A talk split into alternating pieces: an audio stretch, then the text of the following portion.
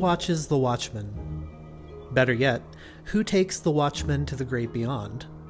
While there's many deities, universes, and eternal paradises in the World of Warcraft universe, one of the figures that players are learning more and more about is the troll Loa and keeper of the afterlife, Bwonsamdi.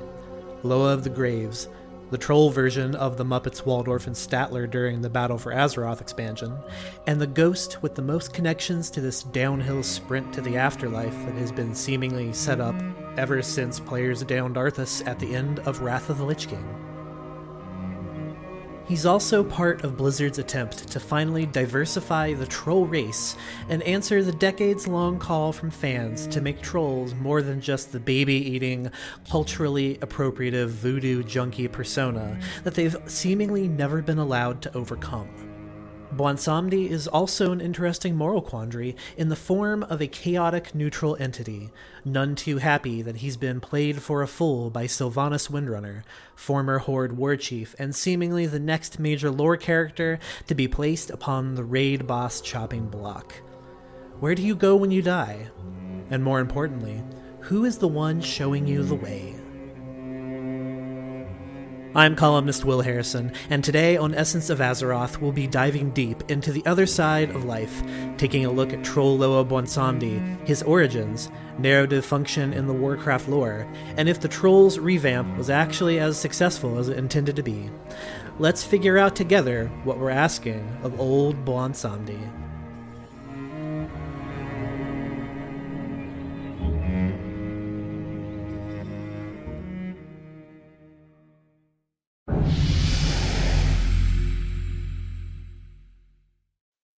When you need mealtime inspiration, it's worth shopping Kroger, where you'll find over 30,000 mouth-watering choices that excite your inner foodie. And no matter what tasty choice you make, you'll enjoy our everyday low prices, plus extra ways to save, like digital coupons worth over $600 each week. You can also save up to $1 off per gallon at the pump with fuel points. More savings and more inspiring flavors make shopping Kroger worth it every time. Kroger, fresh for everyone. Fuel restrictions apply.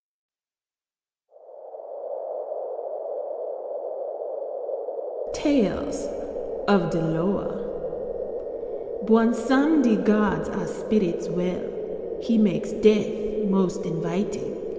You think he be a trickster, his humor often biting. Behind his smile and pointed humor, there lies a darkness, a hint of rumor. He knows things that make the brave men shriek. The truth from him you must not seek. The realm of death be his alone, your life and spirit to him be known. And when that life do end, make sure Bwonsamdi be your friend. Then Bwonsamdi will surely guide. Come on through to the other side.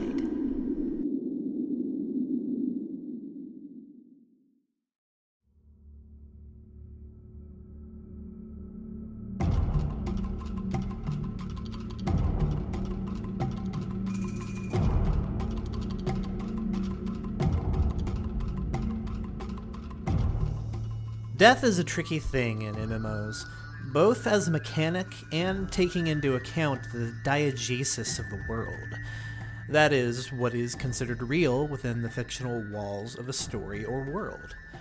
When a player dies in World of Warcraft, they see a ghostly veil over the world of adventure that they were just in moments ago, killing pigs and collecting crappy gear without a care in the world.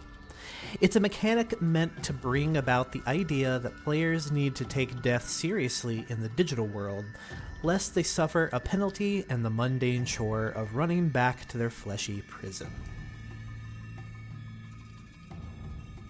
But what does that character see? Does my Blood Elf priest see the same grayed out world of purgatory? A vortex of wind and black replacing the once vibrant skybox? Why doesn't this death scene that we tend to take for granted change based on the race, class, or alignment of the character?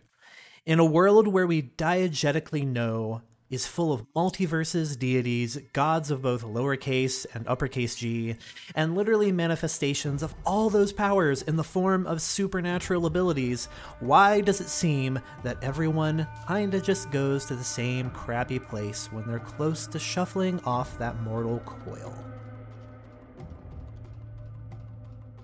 Well, that's the question, isn't it?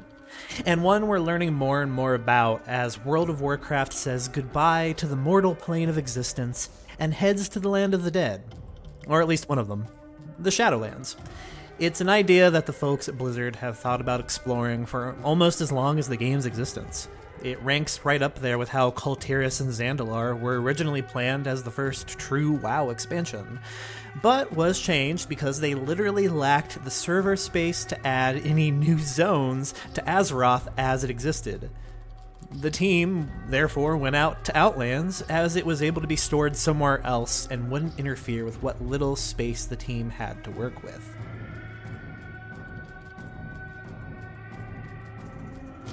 The devs also kicked around an afterlife expansion idea that players could only reach by getting their character killed, kicking off a phantasmical journey into what happens when the rats, pigs, and elite guards of the opposing faction's capital city finally get the best of you. This may have been too heady an idea so early in the game's life, but after 15 years of players having killed seemingly every major lore character in Warcraft's history, it appears time to go to the great beyond. Death, life, and whatever is in between is messy and complicated in the world of Warcraft. Is death final? Who actually controls the power of unlife? Was Arthas and Ner'zhul just one or two pawns in a larger death game is the afterlife just another bad land of suffering disguised as eternal paradise, as Sylvanas Windrunner seems to think it is? Those are all questions to be asked once we're knee deep in Shadowlands lore, but for now we have some hints, guesses, and retcons that give us some lore based answers. Many of those answers come from the troll's Loa of Graves, Bwonsamdi. Sadly, if you're an Alliance stan, then there just isn't much to be known. Uh, you really haven't seen a lot of the story. But one thing is for sure Bwonsamdi will be taking a role in Shadowlands, both as setup man and the star of at least one dungeon. So, if you're a lifelong Alliance player that knows not of how the trolls roll, then let's start there and give a quick at a glance of the troll race, the literal, original Azeroth humanoid species and once a predominant empire on pre Sundering Kalimdor. So, I am going to keep this troll summary short, as I am here to make you think about death and get sad and stuff, not get bogged down in 20,000 years of troll history lessons. If you want more details, I highly recommend the novels World of Warcraft Chronicles 1 through 3, released in 2016 and meant as a half retcon, half retelling of the lore before and during World of Warcraft. This is actually the earliest mention of things like the Shadowlands and the astral alignment chart that showcases the powers of the cosmos, and pertinent to our discussion, how the Troll Empire came to be, then came not to be. And now, a short history of the Troll civilization.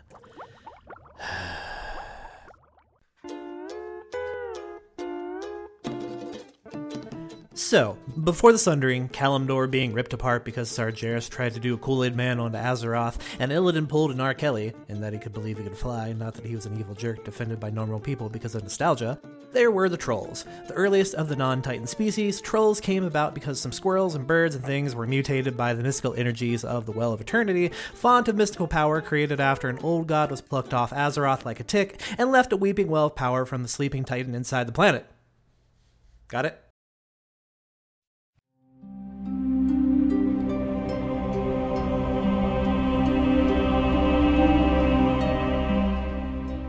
And in case you didn't know, all of the elf races are an offshoot of the trolls. A majority of trolls during this period were more interested in conquest and expansion across the giant landmass Pangaea known as Kalimdor. But one tribe of dark tinted trolls were super into the moon and found the Well of Eternity and thought, hey, this is a great vacation spot. Presto changeo, evolution kicks in down the line, and you get the Night Elves. Meanwhile, the other mainline troll tribes had taken root in Zuldazar, on top of that fun, fun mountain that Horde players have gotten to know really well in Battle for Azeroth. And while those aforementioned dark trolls had taken up worship of the moon, the rest of troll society surrendered around the worship of the wild gods, later called Loa by troll culture.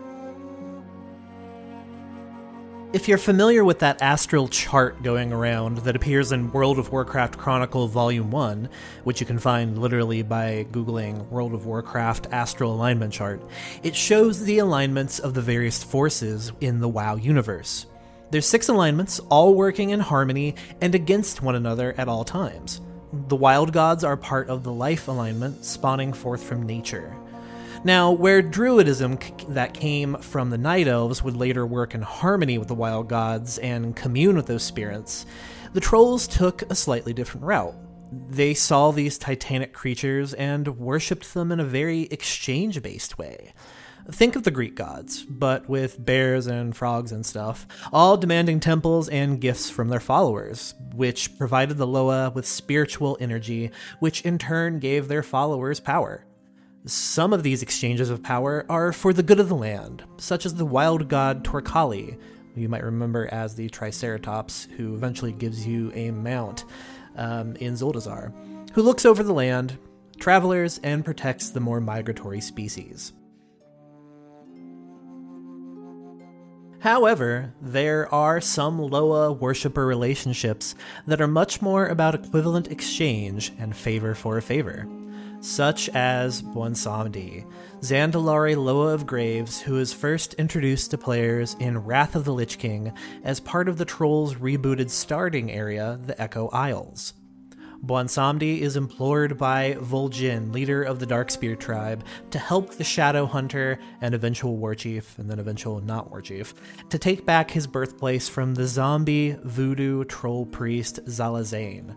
Which is interesting because before Vol'jin ever mentions Zalazane, Bwonsamdi has no interest in helping. He tells Vol'jin that his Darkspear tribe of trolls stopped providing worship, which all happened because the Darkspear were ran off the island by Zalazane. Who be stirring up me bones? Tim's Bwonsamdi's charges, and not to be touched. Hmm. I know who you are, Shadowhunter, and I know what you want. But what makes you think I'm gonna help you? Ain't a wise thing calling me from the other side. Dark Spear. It's been long time since I heard the drums. Since I drank the ritual offerings. I be watching over your dead Vol'jin, and for nothing. Why have the Dark Spear forsaken Huh? Hmm. Time to see how bad you want this, Shadow Hunter. Time to see if you be worthy. You think you got what it takes to face me? Give up, Shadow Hunter. Enough! you got some big mojo, Vol'jin. Maybe you're worth helping after all. Hmm. Go to the old village across the water. Take it back. I'll help you then.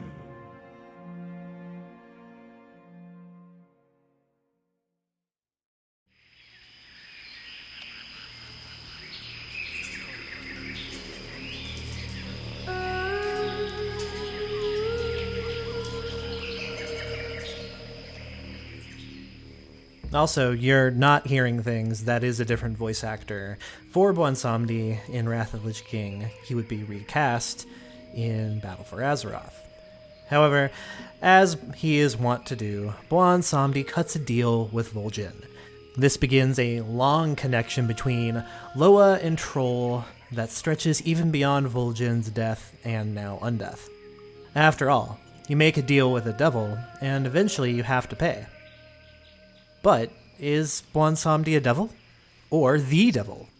And more importantly, in a society where trolls found power and oneness with the wild gods, how is there a Loa that not only takes on the appearance of a troll, but has the powers on the complete opposite side of the astral alignment chart?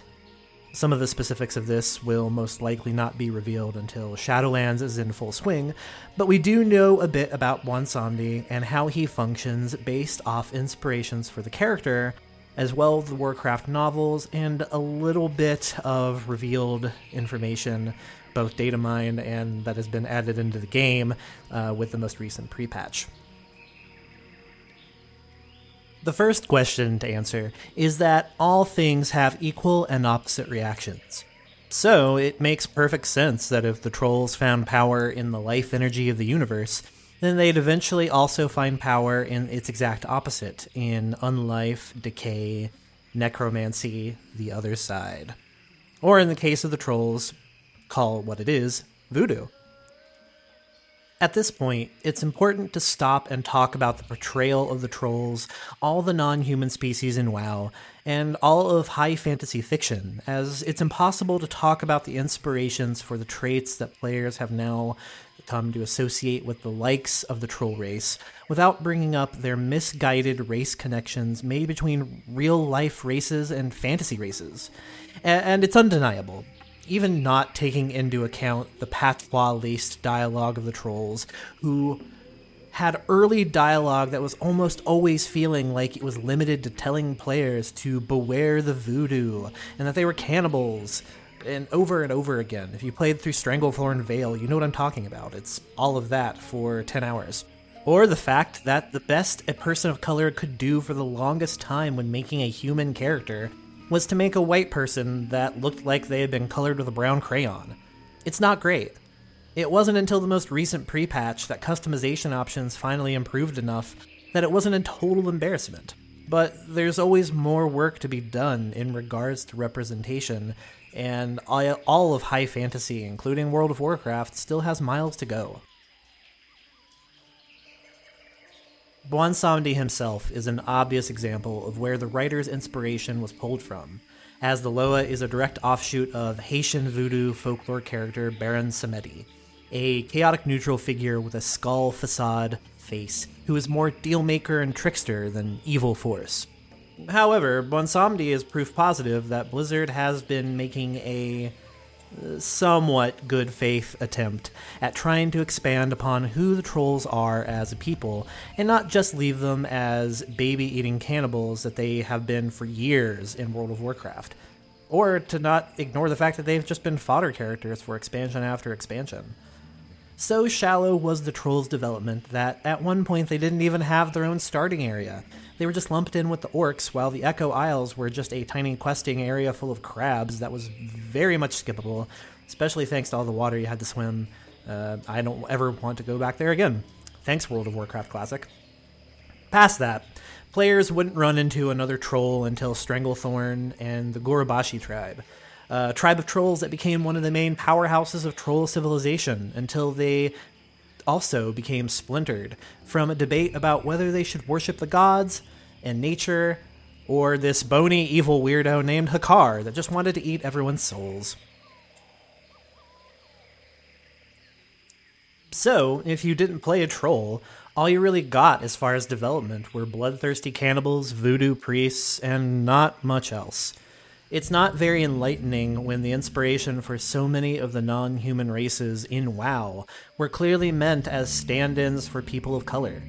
Not until Wrath of the Lich King, where Blizzard really tried to counteract the narrative of trolls just being flesh eating one liners and not their true place in the lore, as the original starting point for half of Azeroth's mortal races and just as interesting as the Night Elves even then, there's still a lot of horde backstabbery and poor writing up until Battle of Azeroth that leaves the trolls and all of the races of the, of the horde, for that matter, looking like a collection of murderers all waiting to turn on one another. It isn't until most recent patch updates that the Horde has went back to being portrayed as outsiders coming together in unity and consistency and acceptance, which is far more appealing than waiting for their next Defense Against the Dark arts teacher, uh, I mean, War Chief, to turn heel and become a raid boss. So, yes, Bwonsamdi is based on Haitian folklore, which is also an explanation as to why there appears to be multiple Loas of Death. Part of this could be retcons getting in the way, but before Bwonsamdi, there was also Samedi, a Lo- Loa of the Grave found in Nagrand during b- the Burning Crusade as part of a quest to send the dead to the afterlife. It would be easy to handwave this as, oh, Samedi became Bwonsamdi, and it's just another classic Blizzard retcon, ha ha ha. But there's multiple Loas of death, and potentially more than just one afterlife, as exampled by the Shadowlands. For a few minutes here, we're going to be getting into some spoiler territory for Shadowlands, but nothing about the main plot or anything that hasn't been floating out there. After all, it's hard to ignore the siren song of beta leaks, and if you ever go to wowhead.com, it's almost improbable to not get spoiled. However, the spoils in this case allude to what the Loa of Death hierarchy may be, and where Bwonsamdi falls into line, not anything specific about story, so please don't be afraid. The first thing to say is that there appears to be death loas for each tribe, which makes sense as we're talking about a tangible world where deities are real and worshippers derive actual power from them. Diegesis. And much like the physical world, it appears the Loas of Death all fall into different allegiances and functions while Bwonsamdi appears to be the most neutral, and given the help he provides Queen Talanji in the novel Shadow Rising, which is the most recent World of Warcraft novel, he clearly has a soft spot for the trolls. This isn't the case with all Death Loa, such as Mazala, better known as the Loa of Graves for the Sand Fury tribe based out of Zul'Farrak in Tanaris of southern Kalimdor. As Bwonsamdi says to, to Talanji in the novel Shadow Rising, and no, I will not be saying this in a patois, reckless child of a reckless king, consider yourself lucky you are working with me and not another Loa. Mazala would eat you alive. Too many cooks? Maybe, but Blizzard has been trying to parse out the lore and make it all a little bit more functional.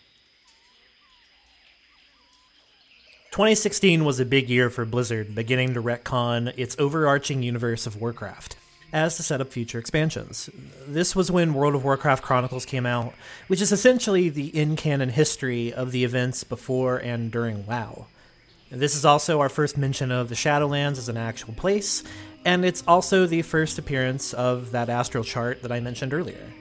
At the same time, it's where novels such as Illidan uh, which covered exactly what the Betrayer was up to during the Burning Crusade, literally minute by minute. It's actually kind of fascinating, uh, as well as providing a background for the Demon Hunter class, which frankly should have been in their starting area. But hey, they probably ran out of time. Uh, another one of these books is the YA series called Traveler, which was actually written by the same writer as Shadows Rising, so there are some connections. And it's about the Pirate King um, the son of a pirate king, setting off on an adventure to find his father. These books give us our first connection to Mazala, to the typically fell aligned Nethrezim, better known as the Dreadlords, and potentially the entities behind the entire alignment chart being messed with from behind the scenes since the beginning of Warcraft's universe.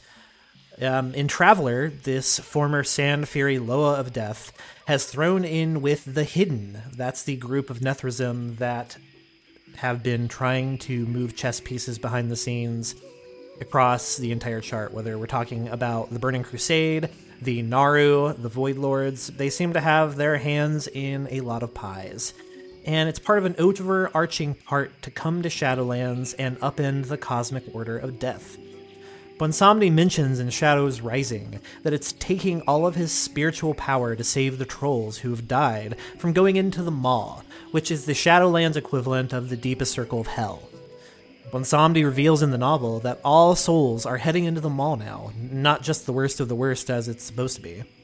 As, for example, Arthas, who we get seen thrown into the Maw by a newly empowered Uther the Lightbringer in one of those World of Warcraft afterlives uh, shorts that have appeared recently, which are very good. Go watch those. So, Bwonsamdi has been straining his otherworldly powers to redirect trolls to, once again, no patois here, the other side. Um, it's his very own pocket dimension in the afterlife. This might also be why Sylvanas Windrunner is attempting to permanently kill Bwonsamdi in Shadows Rising, as part of her continuing efforts to gain as much ghostly power as possible while also redirecting the dead into the Maw. If you're thinking that Bwonsamdi sounds awfully heroic for a supposedly chaotic neutral entity, it's important to keep in mind that Bwonsamdi always serves his best interests. Whether it was getting the now dead Zandalari king Rastakhan to sign away his family's blood lineage in a pact that is now cursed Talanji, something that she has to come to terms with in Shadows Rising, or helping the player character get to the bottom of why Vol'jin is still hanging around the post afterlife, going as far as to pointing the player to Stormheim and even the Frozen Throne.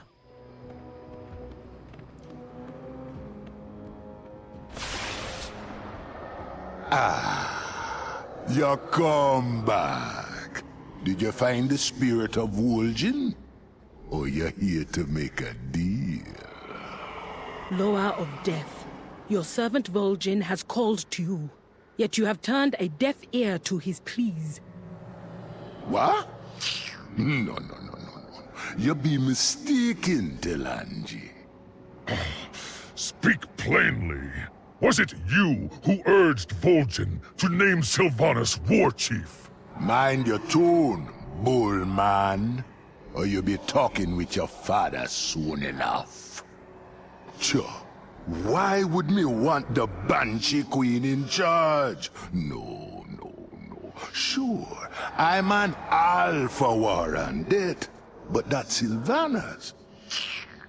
She be tipping the scales too far. Balance be important. Besides, that one got a nasty habit of keeping what she kills. No, your war chief be no friend to old Bwonsamdi. Your words are trouble we do. Step forward, speaker of the horde. Maybe there be a way to find the answers you seek.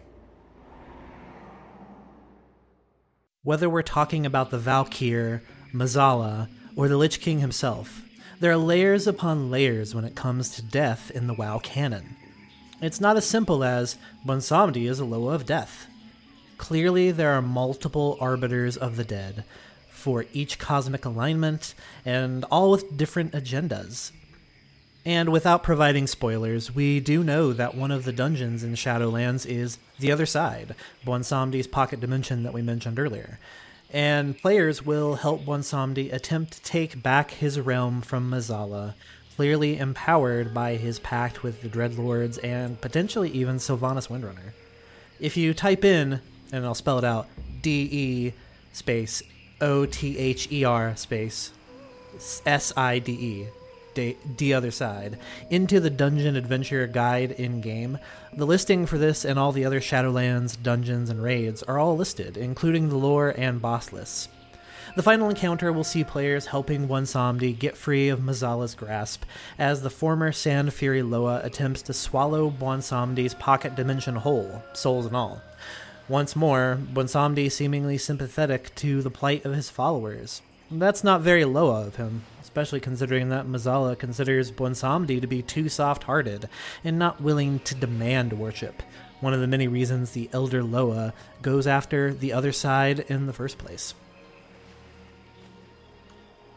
And that's what makes Bwonsamdi so interesting as a lore figure, but also as a character that the player gets to interact with throughout the course of Battle for Azeroth, at least if you're on the Horde side. I was genuinely surprised upon my first death in BFA and finding that the spirit healer was this Death Note looking spooky man who reminded me of Bushmaster from season 2 of Marvel's Luke Cage. Bwonsamdi is a through line for Horde players throughout most of BFA, similarly to how the Lich King was a common thread for players in Wrath of the Lich King, constantly appearing in each zone and tying all the various stories together. Uh, one of the more interesting things is how you can follow him directly from Nazmir into the battle for Dazar'alor Raid, in which case, if no matter if you're Horde or Alliance, you see him on both sides. However, he's not just a black hat baddie or even comedic relief. There's some engaging pathos with Bwonsamdi, both in game and in the extended universe of novels, that shows he's clearly freaked out by whatever is coming over the Shadowlands horizon. If you're Alliance through and through, then a lot of this is going to be foreign. Luckily, with the new changes to leveling, it's never been easier to experience all of WoW's content, and faster. I highly recommend you roll a troll and experience Bwonsamdi's through line for yourself. I managed to level a paladin character from 30 to 50 in less than 10 hours, and that's pretty fast, at least compared to how it used to be, so try it for yourself. And and it's funny because at the start of BFA development, Blizzard didn't really have any plans for Bwonsamdi until they realized how popular the character had become after the first patch in that weird in between where post game content is kind of rolling in. in. In a world of self serious Games of Thrones esque high fantasy, Bwonsamdi is a breath of fresh air, especially because of the fact that he's a serious threat at times. After all, he is the one that empowers Rastakhan in the battle for Dazar'alor raid, and as we now know from the Shadows Rising novel, Talanji's and his fates are directly tied together, and if one goes, so does the other. It seems pretty obvious that Shadowlands is not only players' first real dip into the pool of the cosmos, but is also going to look to answer some big questions about the game's lore. The layout of the Shadowlands lore shows that each of the six cosmic powers essentially has its own quadrant of this afterlife area, or something like it, and that Sylvanas is looking to tear it all apart. The only questions remaining is what entity is behind her motivations. Is it the Void Lords? Uh, who knows? I mean, at this point, the Void Lords are the only ones that haven't been touched on. All the old gods are dead. Sargeras is somewhere with Illidan out in space. It's all wide open. There's also the question of who created the Pantheon. That is the team of cosmic space gods that Sargeras at one point was uh, teaming up with. And what exactly kicked off the creation of the dark great beyond and the twisting nether? Now, I realize I've posited a lot of questions for a first episode of a podcast, um, and if all of this sounds more like a primer for Shadowlands, then you're absolutely right. We do know that Bwonsamdi has a stake in helping to maintain the order of the cosmic food chain, and that Sylvanas attempting to topple everything puts Bwonsamdi's power at great risk.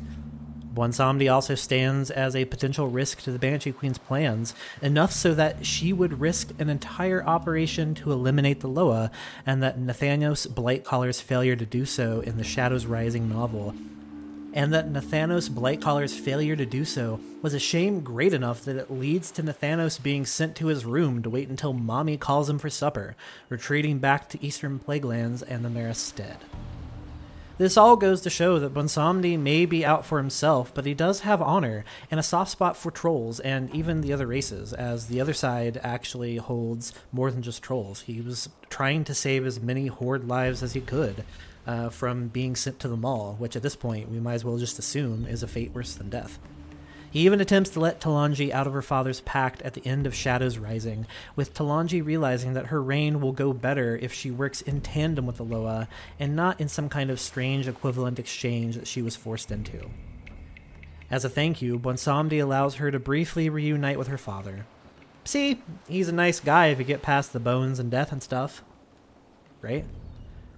There's no proof yet, but my running theory is that Bwonsamdi was, at one point, an early troll priest or something of that sort, who was transformed into what he is now by the other Loas of death.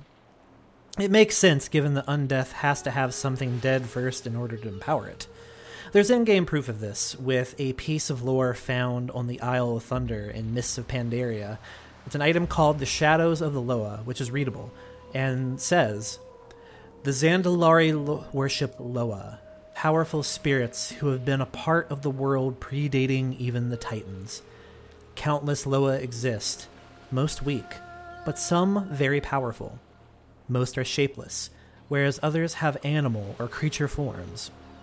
Zandalari families often worship their own family Loas. Cities usually have their own civic deities, and the greatest Loa are worshipped by the nation as a whole. Powerful, enlightened Zandalari can become Loas upon their death, or so it is believed. These spirits are central to the Zandalari worldview. So say the Loa, so go the Zandalari. However, that opens up a whole other can of worms. Did Bwonsamdi predate the splintering of the tribes? Who gave him his power? And if so, and so forth, what does it mean if something predates the Titans? Were they there at the formation of Azeroth as a whole?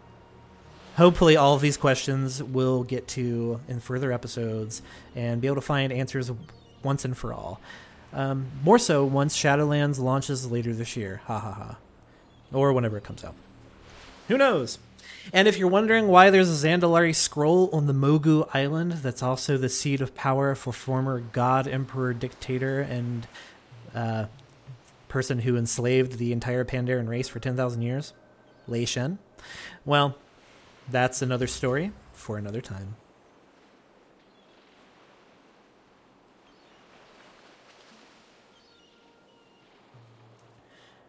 Thank you for joining me on this first excursion through the essence of Azeroth. Have thoughts, questions, or want to see something specific in a future episode? Either leave me a voice note on our anchor.fm page at anchor.fm forward slash Azeroth podcast, or send me a message on Twitter at the official EOA Twitter page, found at www.twitter.com forward slash Azeroth podcast. Did I miss something or mess something up? I probably did. Let me know. We're not above corrections here. Next time, join me as we continue to think about the afterlife and talk about the Death Knight class, its origins, place in the lore, and how Blizzard really needs to let me tank as Frost spec once more because Death Knight is my favorite class. and as always, remember to set your Hearthstone to home. Narration by Ashley Parrish. Written and recorded by Will Harrison. Credit to Blizzard Activision for voice lines and music from World of Warcraft included under fair use.